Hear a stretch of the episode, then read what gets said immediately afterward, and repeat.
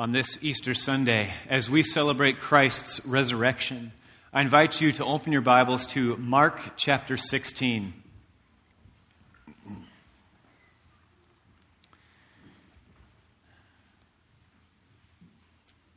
Here at North Holland Reformed Church, we have been following the lectionary through the Gospel of Mark since Advent, since December, Christmas time, when we celebrate Jesus' birth. And we follow Jesus in his life and in his ministry. And now today we come to Mark chapter 16, the story of Christ's resurrection. If this hadn't happened, if Mark 15 was the end of the story, if there was no Mark chapter 16, if there was no resurrection, we would not be here we would not be here if this had not happened. Because there would be no church to gather in, there would be no Christians with which to have fellowship, because there would be no Christians at all. As Christians, we serve a risen Savior. This is the cornerstone of what we believe. So, as you hear these words from Mark chapter 16, remember if this hadn't happened, we would not be here. Where would we put our hope, our faith, our trust? I honestly don't know. But thanks be to God that Mark chapter 16 is the end of this gospel. Your Bibles will also note that the second half, or two thirds, not very good with fractions, may or may not have been in some of the earlier manuscripts, but it is in the canon, the canon of Scripture today. So we're going to read the whole chapter of Mark 16. But before we do so, let's pray for God's blessing upon His word.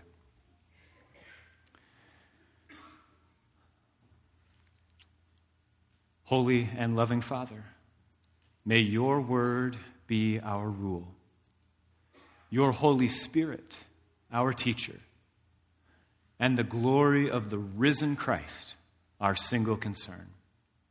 In the name of the Father, the Son, and the Holy Spirit, we pray. Amen. Mark chapter 16. When the Sabbath was over, Mary Magdalene, Mary the mother of James, and Salome brought spices so that they might go to anoint Jesus' body. Very early on the first day of the week, just after sunrise, they were on their way to the tomb. And they asked each other, who will roll the stone away from the entrance of the tomb? But when they looked up, they saw that the stone, which was very large, had been rolled away. As they entered the tomb, they saw a young man dressed in a white robe sitting on the right side, and they were alarmed. Don't be alarmed, he said. You are looking for Jesus, the Nazarene, who was crucified. He has risen, he is not here. See the place where they laid him. But go, tell his disciples and Peter, he is going ahead of you into Galilee. There you will see him, just as he told you. Trembling and bewildered, the women went out and fled from the tomb. They said nothing to anyone because they were afraid.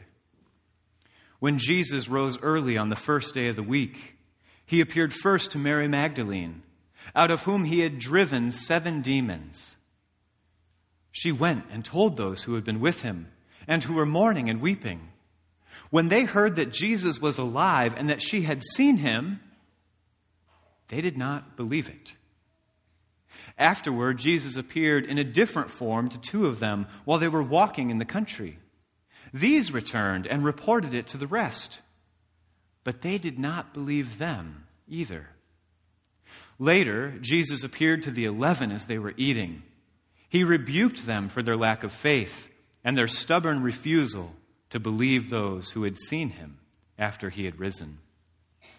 He said to them, Go into all the world and preach the gospel to all creation. Whoever believes and is baptized will be saved. But whoever does not believe will be condemned. And these signs will accompany those who believe. In my name, they will drive out demons.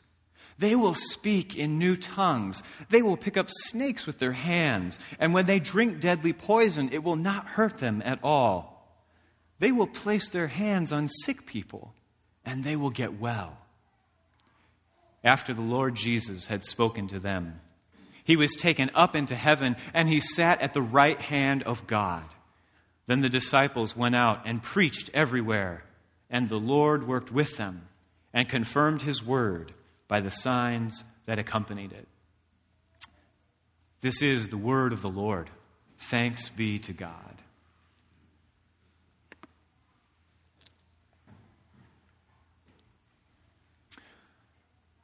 I pointed to the moon, and they stared at my finger. I pointed to the moon, and they stared at my finger. This is an old African proverb. And of the many ways you could apply it, one of the ways I'd like us to think about that today is the ways that analogies fall short.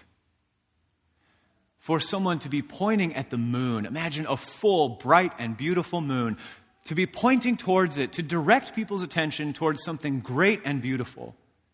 And the people are distracted by staring at the finger of the person who's pointing, not to the thing which they are pointing to.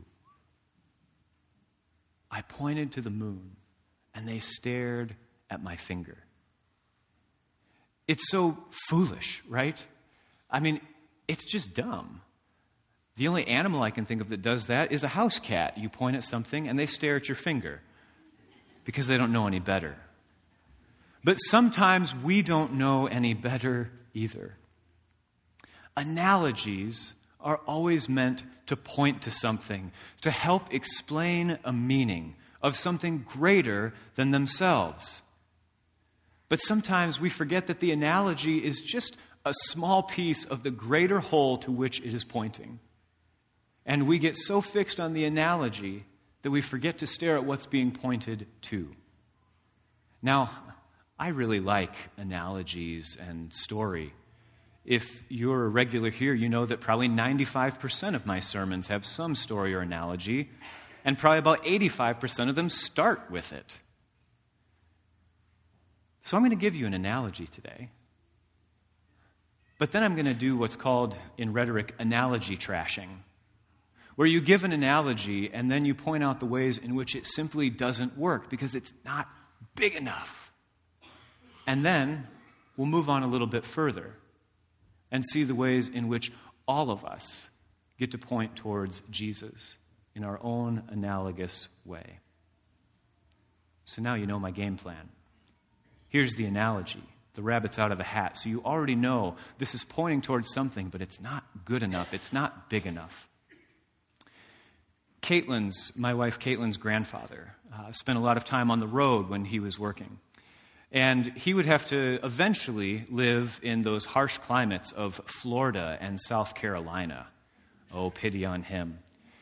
But for a while, he got to live in the other promised land, uh, known as Northwest Iowa and South Dakota. And once upon a time, making a long road trip into that frozen tundra of southern Canada that we call North Dakota, it was cold. Inhospitably, obnoxiously cold. The kind of cold that only happens here if the lake is completely frozen over. And Grandpa Jerry was at a hotel one night, and the temperatures plummeted to the point where people's cars wouldn't even start. Yeah, that kind of cold. And he got up in the morning, went downstairs, and a few other businessmen who had been stranded at the hotel with him went out to try to start their cars. Nice cars, mind you. And none of them would start. And Grandpa Jerry thought, well, might as well try. And he grabbed his keys and walked for the door. And a man with a much nicer car than his told him, oh, pff, your Taurus doesn't even stand a chance. My car wouldn't even start. Now, for you GM fans, you're already finding a, a, flaw with this analogy, but bear with me. This isn't your story. That's not actually the flaw we're talking about. And I don't think it's a flaw at all, thank you very much. So Grandpa Jerry went out to his Taurus and he got in the car, put the key in the ignition, he turned and click. Nothing. Well, of course, but he had to try, right? But then something inside him said, try it again. So he put the key back in and turned.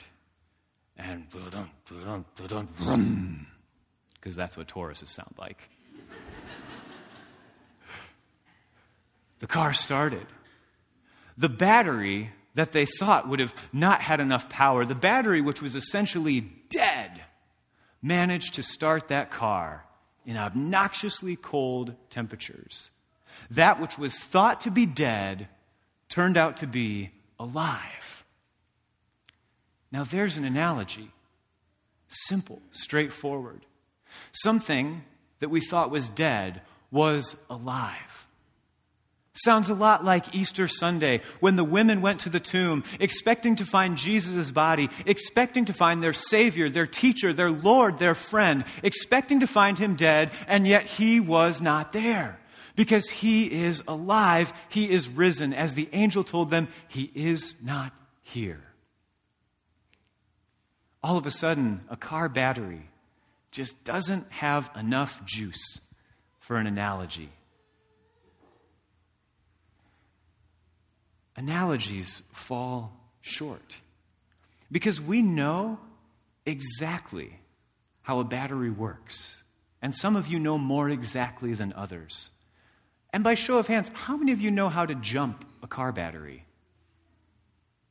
One more reason to love being here. Someone can always help you out. And some of you are already thinking, well, a Taurus is a much simpler car, so probably there's fewer electronics that the battery had to start. Or maybe the battery was newer than the other batteries in the other cars.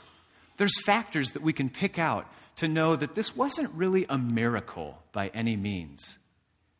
It was a cold day, and a battery did what it's meant to do, and the car started. It's not actually a miracle at all. It's just good luck or good providence, if you will. There's lots of analogies that we try to use to point us towards the cross, towards the resurrection. We think about the season of spring, where things have been dead and cold and dormant, and yet there is new life. There is flowers. There's green once again. Death to life. Except the plants aren't dead, they're merely dormant. They're expecting for the sun to warm them and that they'll start all over again. Once again, the analogy falls short because a plant's dormancy is not the same as human necrosis.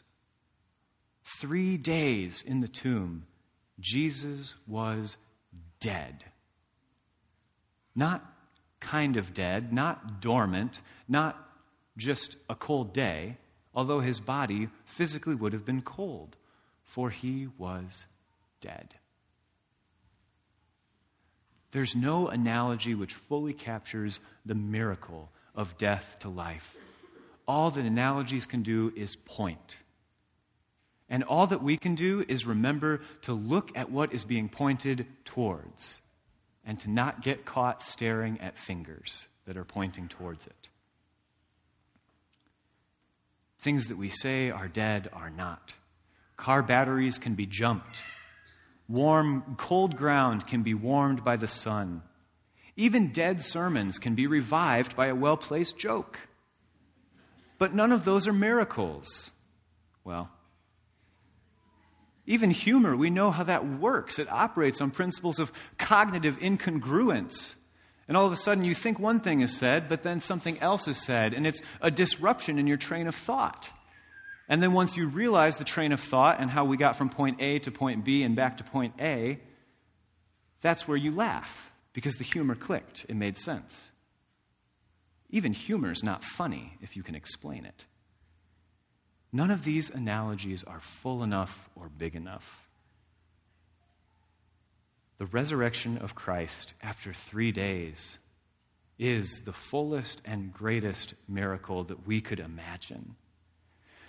The resurrection of someone who has been dead after three days, it breaks physics and biology and chemistry. It doesn't work. It is not supposed to happen.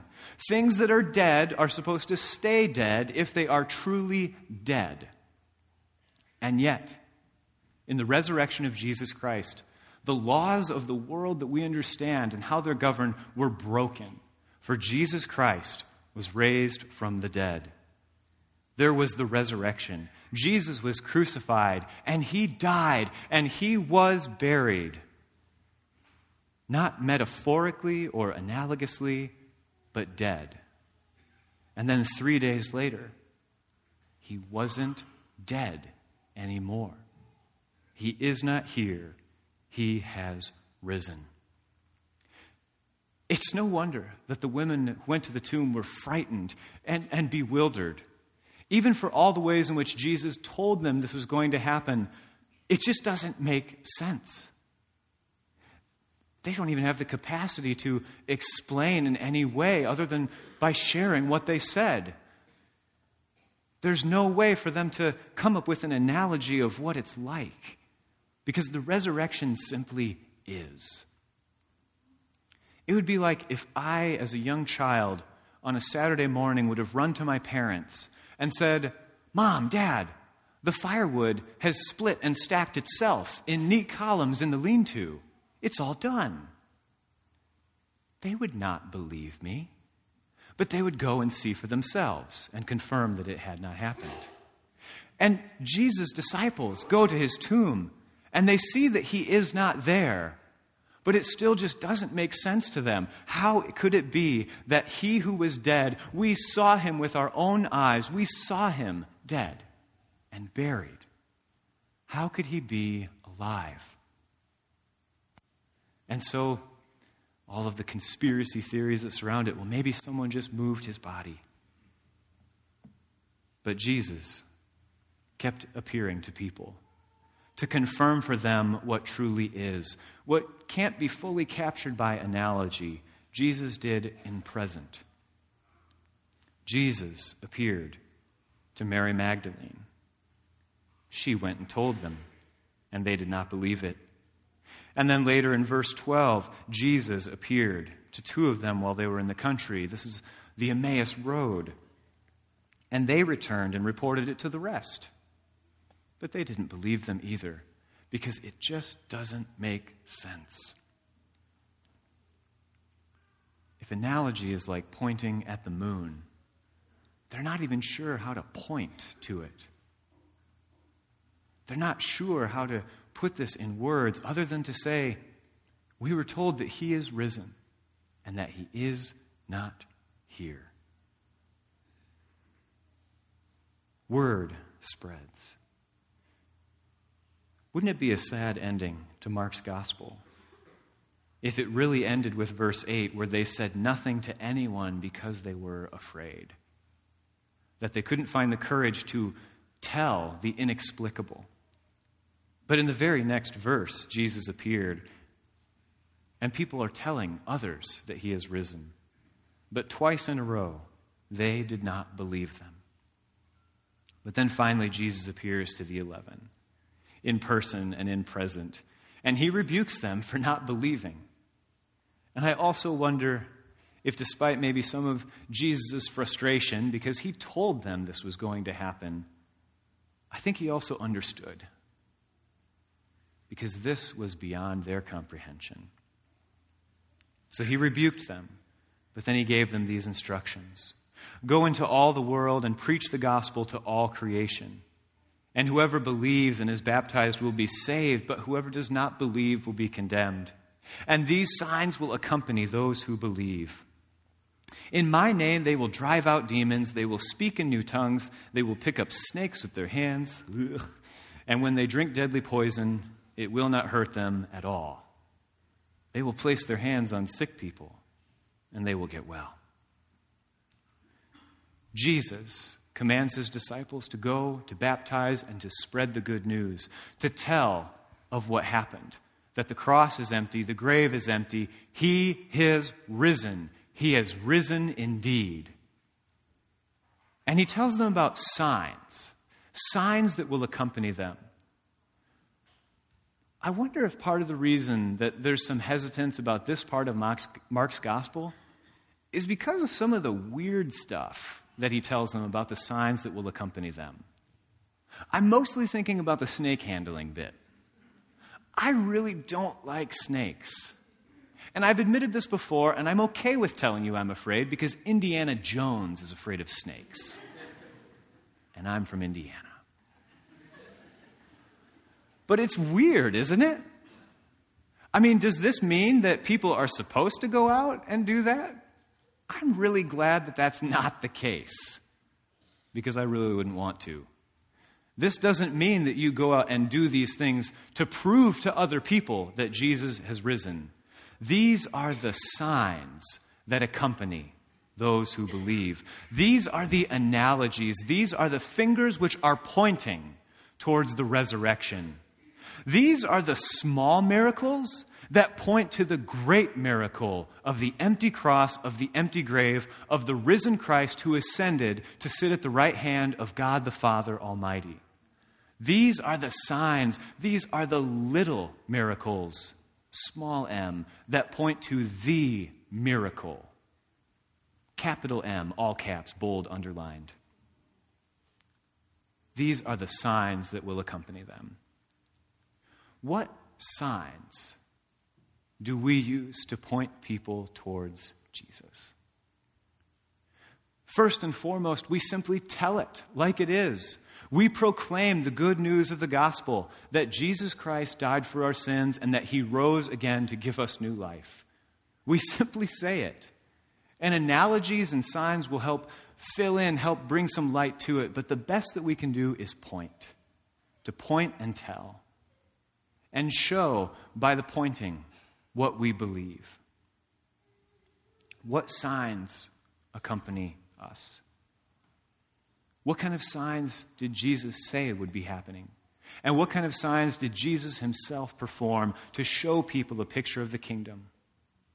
The hungry are fed, the naked are clothed, houses are built for those who are homeless, the destitute are cared for. The captives are released, the prisoners set free, those who oppress, who are oppressed, find relief from their oppression. These are the big signs of the kingdom, but they always are pointing towards something bigger, towards Christ who is the King. Sometimes these signs seem almost too big. We think, how can we take part in these? What about your own story? View your life with the lens with which God views your life. And I guarantee you, you will find ways in which your story points towards Christ if you look for it. That which is dead has found new life. That which is dormant or cold has found new vigor. What about those who have grieved a loss and have found comfort? What about those who struggle with anxiety and have found here and there little glimpses of peace? What about those who have struggled with depression and have found new energy and new reinvigoration for life once again? What about those who have suffered abuse and have been able to cast aside the shame and move forward living in their identity of who Christ has called them to be? These are all small pieces of how our lives can point towards Jesus. What about the kind word of encouragement that is given for those who are struggling, pointing towards Jesus? All of these signs accompany that which we believe. Things that are dead do not stay dead. What about relationships that have been estranged and there can be reconciliation? Does that not point towards Christ? And the very season of spring, although not a full picture, gives us that reminder of new life sprouting up again, new friendships, new encouragement, doing the things that Jesus called us to do. All of these are ways that we point towards Jesus. But remember, all of our life story and all of the good deeds we can do, they are only the finger by which we point towards Christ. It doesn't end with our works because it didn't begin with our works. It begins and ends with Christ, who is the Alpha and Omega. And our faithful part to play is to point towards Jesus in word and in thought and in deed. Because why? He has risen. He has risen indeed. As a church, we have the great opportunity and privilege of reminding ourselves and reminding each other in worship of what Christ did for us. And we do so by word and sacrament. By the word, we are pointed towards the testimony of Jesus Christ, God made flesh and revealing himself. Mark chapter 16 is a very, very clear sign that points towards Christ. It is the testimony of Scripture. This is Word, and it points us towards Christ. And we also are given the gift of sacraments, of baptism and communion, which point us towards Christ.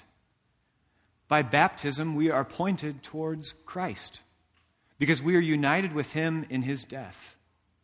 But because he rose again, we are also united with him in his rising again. And at the table, in communion, we are pointed towards Christ. For our Lord and Savior Jesus Christ himself instituted this supper when he was with his disciples. On the night that he was with them, he fulfilled for them perfectly the full meaning of Passover. That in this supper, Jesus proclaimed to them that he was going to give his body and his blood as a ransom for many. My friends, the table of the Lord's Supper points us towards Christ. And it does so with those three concepts of remembrance, communion, and hope. For we remember that Christ died for us upon the cross. But we remember that Christ rose again. But communion is not just a memory exercise, though that is important. Communion is about remembering, but also about communion. About remembering that Jesus is here present with us, that Christ has called us to his table, and that here we fellowship with our risen Lord as well as with one another. Just as Jesus said, I am the true vine, in me you must abide if you are to bear fruit. Here we come to abide in Christ. If our lives are to bear fruit, to bear the kind of fruit that point towards Jesus. Remembrance, communion, and hope. Because just as death was not the end, but Christ rose again, and just as the resurrection wasn't the end, but Christ ascended, Christ also gave the promise that he would come again. Because our signs and pointing will only bring us so far. And we need Jesus. We need Jesus more than ever to come and return and to build his kingdom here. We come around this table in that same hope, in remembrance, in communion, and in hope of the risen Lord whom we worship this day. In just a moment, we're going to celebrate communion. And all who have been baptized into Christ Jesus, into the family of God, are welcome to partake at this table. We'll celebrate communion by intinction this morning, which means that you'll come forward and you'll take a piece of the bread, and these words will be shared with you. This is Christ's body, broken for you. Take your piece of bread and dip it into the cup. And these words will be shared with you This is Christ's blood, shed for you. And then partake of the bread and the juice together. There's also at the center station um, a bread which is dairy, wheat, gluten, soy, and nut free. And so come to the center station for that. We'll celebrate communion by intinction, which means we'll come down the center aisle. We'll start with the balcony and the back rows. Coming forward, there will be a station of elders on the right and on the left. Pastor Dustin and I will serve the dairy, wheat, soy, gluten, and nut free option in the middle. We invite you to come forward, partake of communion, and return along the side aisles to your seats. This we will do together as the family of God.